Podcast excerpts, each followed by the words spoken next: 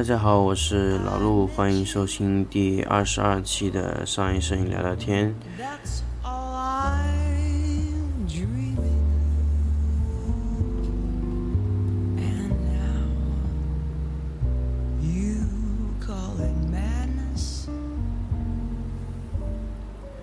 节目呢已经录到第二十二期了，那么也跟大家聊聊天，聊过很多很多内容。想来想去呢，觉得也其实还有很多很多可以聊，觉得也聊过很多很多。那么在这么多天去给大家做这个电台节目的时候，我觉得也是花了很多很多心思去做，希望大家也会。去持续的关注我，那么也不多说这些没用的事情啊，那我来给大家说说今天我想说什么呢？呃，今天刚从外地回来，那么我在火车上想了想，可能觉得，呃，我讲讲我们的这个。电脑上的一些附件吧，那么可能讲了这么多相机啊、灯光系统的附件，那么我今天就来给大家讲讲像我们在电脑上使用的那个最关键的附件——鼠标这个东西，还有一个呢就是数位板。那么我今天呢想重点的给大家说一说数位板这个东西。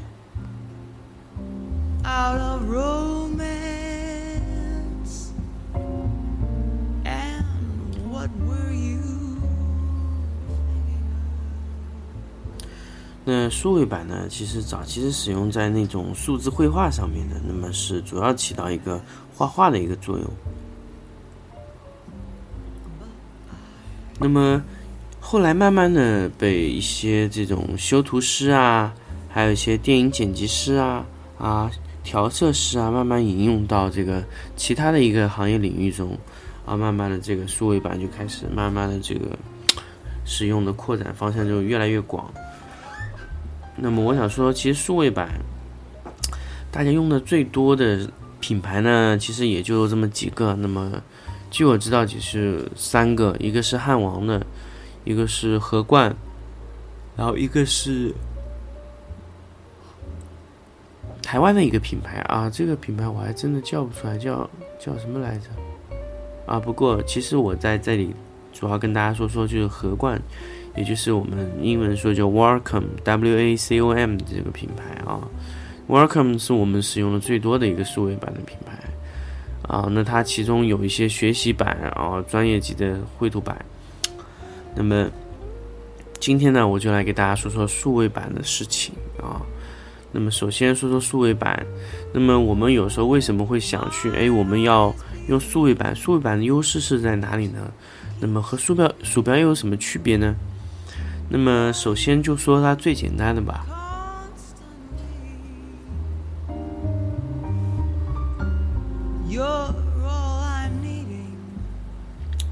数位板呢是一种绝对坐标的一种一种一种电脑的控制的一个硬件啊。那么鼠标是一种相对控制，我们去移动的时候，鼠标计算的是相对的位移。比如说，我们。要把鼠标移到左上角的时候，我们要反复拖动鼠标，拖动到左上角。嗯，当然相信大家都有这种习惯，就左边移到右边，再拎回到左边，再移到右边。那么这样可不可以？可以的。但是如果是数位板，这样就不行。数位板是一种绝对坐标，也就是说，你在数位板画的左上角，永远对应的是你屏幕的左上角。也就是说，你的数位板的板。版面的绘画面积和你的屏幕的显示面积是一一对应的，是绝对的对应啊！所以，我们快速移动到左上角，只需要你把笔移动到左上角就可以了啊！这是一个绝对坐标的一个问题。第二个呢，就是你用数位板的时候，你使用的时候更加符合人啊，他。最常用的一个工作习惯啊，就写字那种状态，而不是鼠标这种状态。其实鼠标是不太适合人去长期的工作的，那么笔是适合的。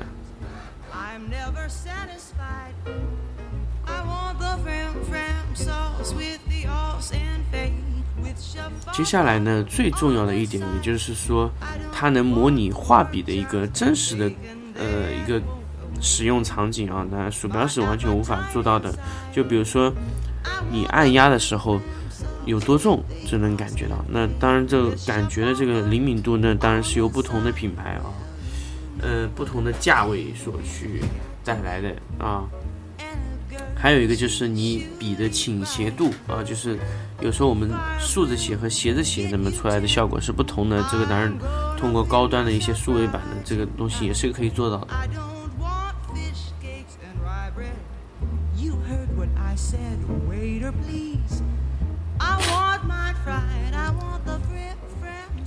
那么接下来说说鼠标和数位板的一个最主要的用应用场景的区别啊。那如果是我们有时候是在修图片的时候，比如说可能我们用的这种修复画笔啊这种东西的话，嗯，数位板给你带来的唯一优势呢，其实也就是绘画时候更精准一点点，嗯，或者说更快速、更方便一点。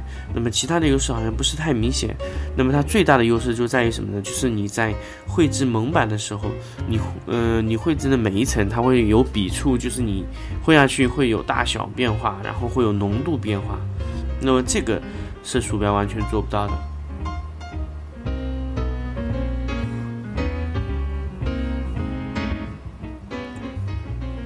那么数位板其实我们在 PS 里面可以通过调整它的多种那种选择方式。首先我们在画笔里面可以调整钢笔压力。那么首先比如说我们是想选择这个大小，那么就可以点这种钢笔压力。然后如果是我们还有倾斜感应，那么当然我们可以使用钢笔角度。来去控制另外一个方向。那通常来说，你的画笔啊斜的时候，它会变成椭圆形，它笔触。这种当然可以通过设置来做到。那么你按压的比较重的时候，那你的笔触会变得越来越大。当然，它最大的时候也不会超过你设定的那个画笔头。所以正常来说，你在去绘制的时候，你的笔触相对来说。会比你当时设定的那个画笔笔触啊要小很多。那么，画笔还有一些什么功能呢？因为画笔还有很多的不同的笔尖啊，不同的笔尖会给你带来那种不同的这种绘制的这种快感啊。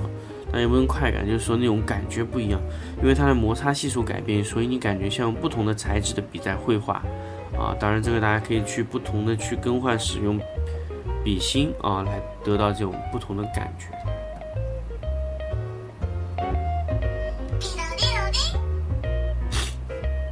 那么，接下来时间，我也想跟大家说说，呃，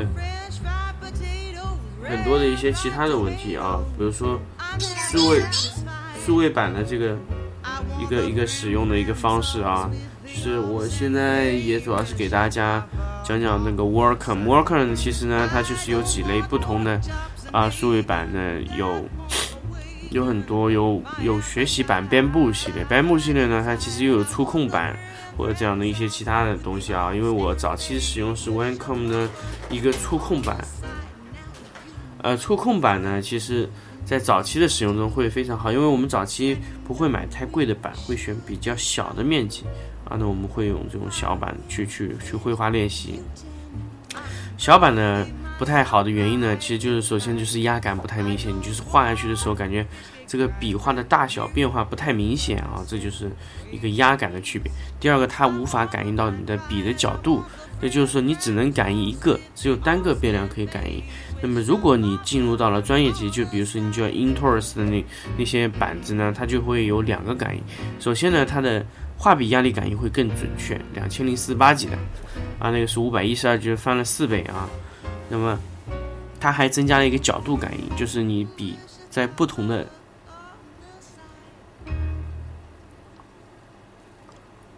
角度上工作的话，那么它会有不同的这个角度感应啊。这个是三百六十度的全向性感应啊，这个就是一个比较好的一个东西啊。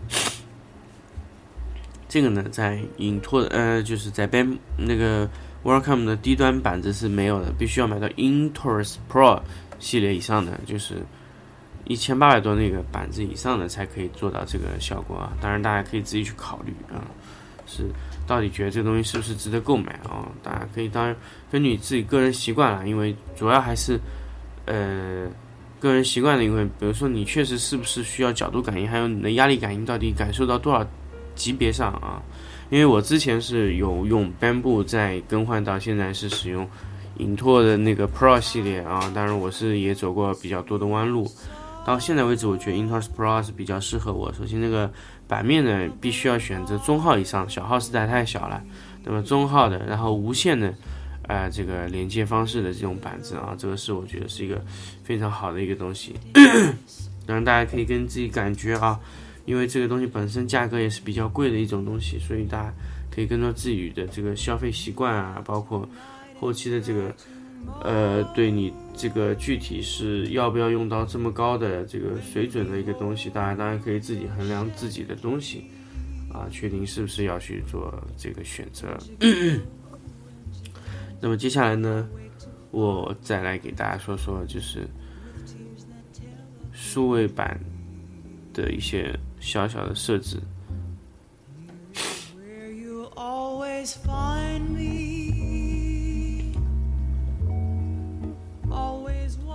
数位版呢，其实它设置还 蛮多的，因为它会针对不同的软件，可以去不同的设置你不同的数位版的选项啊。那么首先就是，嗯，快捷键啦。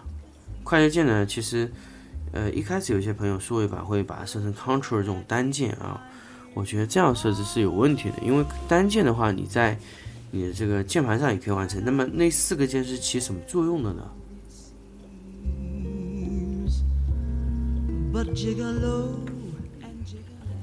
我不知道大家有没有发现啊，这个四个键它是可以设成组合键的啊，所以呢，我一般在 PS 里面设置动作的时候，我通常会使用比较复杂的这种按键，就比如 Ctrl Shift 加 Alt 加 F 十一啊，那么这种组合键，我直接存到第一组的这个这个按键组合里。比如说我第一组是给到了一个嗯。比如说是加一个自动设接吧，我进去以后直接按第一个键，它就自动帮帮我完成一个自动设接了。那么在 PS 里设置好，那设置好一个组合，我点下去就完成。然后呢，这种这种按键的组合是比较合理的，然后比较靠谱啊。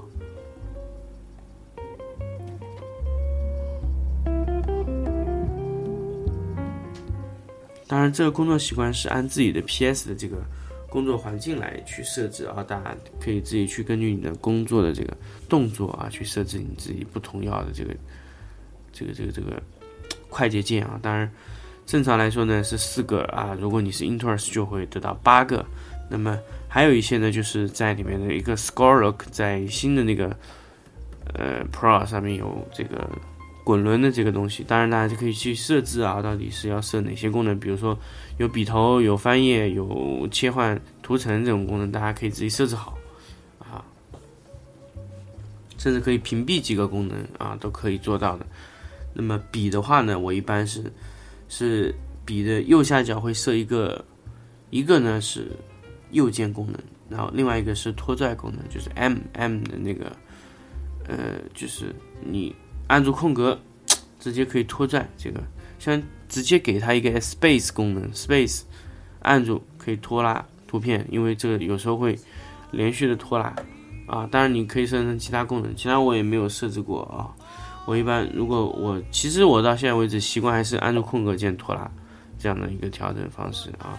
虽然我已经很久没有修图了，当然这些设置我还是按照自己的习惯去设置的啊。然后。通常我会把触控都关掉，因为触控确实真的没有用。但是有时候你买到这个版位的话，它一定会带一个触控功能。所以如果大家可以选择，尽量不要买带触控功能的板，因为触控那个功能有时候会干扰你很多。但是你到买来最后也是把它关掉的，一模一样的。所以那个触控是其实是没多大意义的。所以我是坚决把它关掉了。那么接下来我给大家谈谈就是。数位板它在 Win 和 Mac 下的一些不同设置啊，那么其实我一直是建议大家使用苹果系统的。为什么？因为在 Windows 下呢，盒罐的一些这个数位板的驱动经常容易丢失。我不知道大家有没有发生过这种情况，但是我是经常发生，因为它经常会容易丢失那个驱动啊，所以我觉得这个是一个非常不好的一种事情啊。所以我真的是有最起码有五年以上没有用过 Windows 系统了。那当然不能说完全不用 Windows 啊，就在工作环境下已经五年没有完全使用 Windows 系统了。那么苹果的系统在稳定性上确实超越太多，但是它仅仅只是一个平台的兼容性差一点，但是你最后出来的东西，包括稳定性啊，都是苹果会占很多优势。当然，在苹果下的设置啊，在 Intel Pro 上功能也会更多一些，更强大一些啊，稳定性也会更好。那么，接下来我最后给大家说笔芯啊，因为 Wacom 呢有几种笔芯，包括其他品牌应该也是有类似的笔芯。首先就是标准笔芯，标准笔芯就比较滑，完全没有摩擦力这种感觉。第二种呢就是毛毡笔芯，毛毡笔芯是怎么样呢？就是有点像铅笔一样，因为磨损比较大，那么在画的时候感觉像铅笔绘画。那么这种主要做什么呢？主要做轮廓边缘的修描的这些工作啊。然后比如说你要给这个人的侧影上打一点小阴影，那么你完全可以用用毛毡笔尖把反复擦。那么还有一种叫摩擦笔尖，摩擦笔尖是起什么作用呢？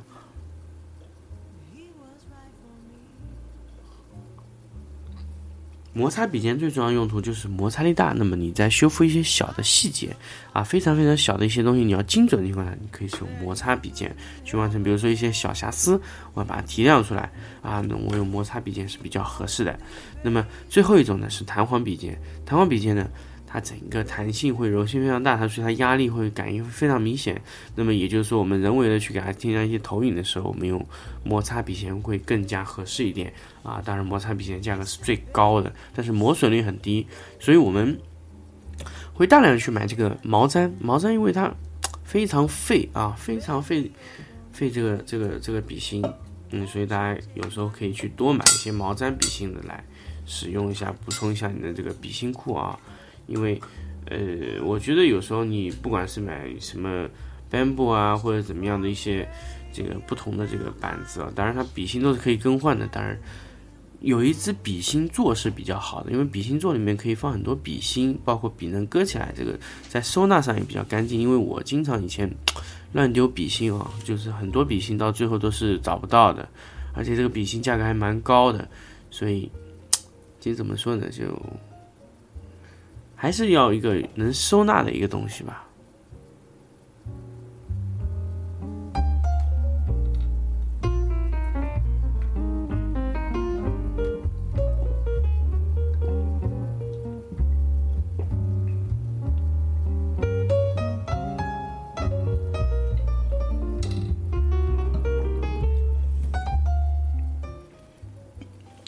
还有一个东西呢，就是。有线和无线的一个问题啊，那么其实我个人是非常喜欢无线的，虽然它会让你这个精准度会下降一些，但是那个还是可以可以理解。但是如果你是有用着有线的这个这个这个数位板，会让你觉得用起来特别不舒服啊，就是你老是要拽着一根线，我觉得这个非常不好，所以。我现在是基本上是使用无线，我老的这块板是用有线，而且有线有时候用起来会觉得非常麻烦，而且有一根线拖着，然后你又不能，反正对于你这种绘画这种感觉，会是一种非常大的打的一个折扣。当然，无线的它也是可以支持有线去使用的啊，当然只是一个无线模块的问题。那么大家当然这个可以自己考虑，因为有些板子确实是不支持无线的，也没有办法。但当然，我觉得这个应该是你考虑一个比较重要的问题啊。无线就是一个，还有一个充电的问题啊，比如数位板要掉电啊这种问题，然后休眠啊各种这样的功能啊问题一些区别，那大家可以自己去考虑到底是不是去买无线这个问题。那么其实数位板我给大家就说到今天这里，但是你到最后给大家分析一下，我到底是不是要买数位板？啊，数位板我就给大家总结一下，其实数位板呢，跟鼠标的区别就是绘画精准度更高一点啊。比如说一些压感上的东西，数位板是呃鼠标是做不到，数位板是很容易的。反正，嗯，但是数位板也有个致命缺，就是用了绝对坐标之后，会让你感觉非常的不适应啊。大家需要花很多时间去适应这个绝对坐标的感觉。一般来说呢，到一个星期到三个星期不等啊。慢慢去适应，适应之后呢，你会觉得你没有数位板就不行了。到我现在，我现在为止呢，就是我自己是在家里是从来不用鼠标，因为我电脑上没有鼠标，只有数位板。当然，嗯，怎么说呢？你用久了，其实数位板的方便程度是远超鼠标。当然，大家要根据自己习惯来慢慢去使用。当然，我是给大家建议是使用数位板啊，数位板的优势我也给大家说了。到底今天从今天开始啊，你是要听我的用数位板，还是继续用鼠标？大家都可以按照你自己的考量来去做。我只是给你一个评判的标准啊，嗯，应该怎么去判断你到底是用什么鼠标还是数位板啊？那么今天呢，给大家说的数位板的这个内容呢，也就说到这里了。那么如果其他有遗漏的问题呢，我在之后的节目中我会补充给大家说。那么当然今天的节目呢，啊，因为时间的关系，也就说到这里了。那么我们在下一期节目我们再见。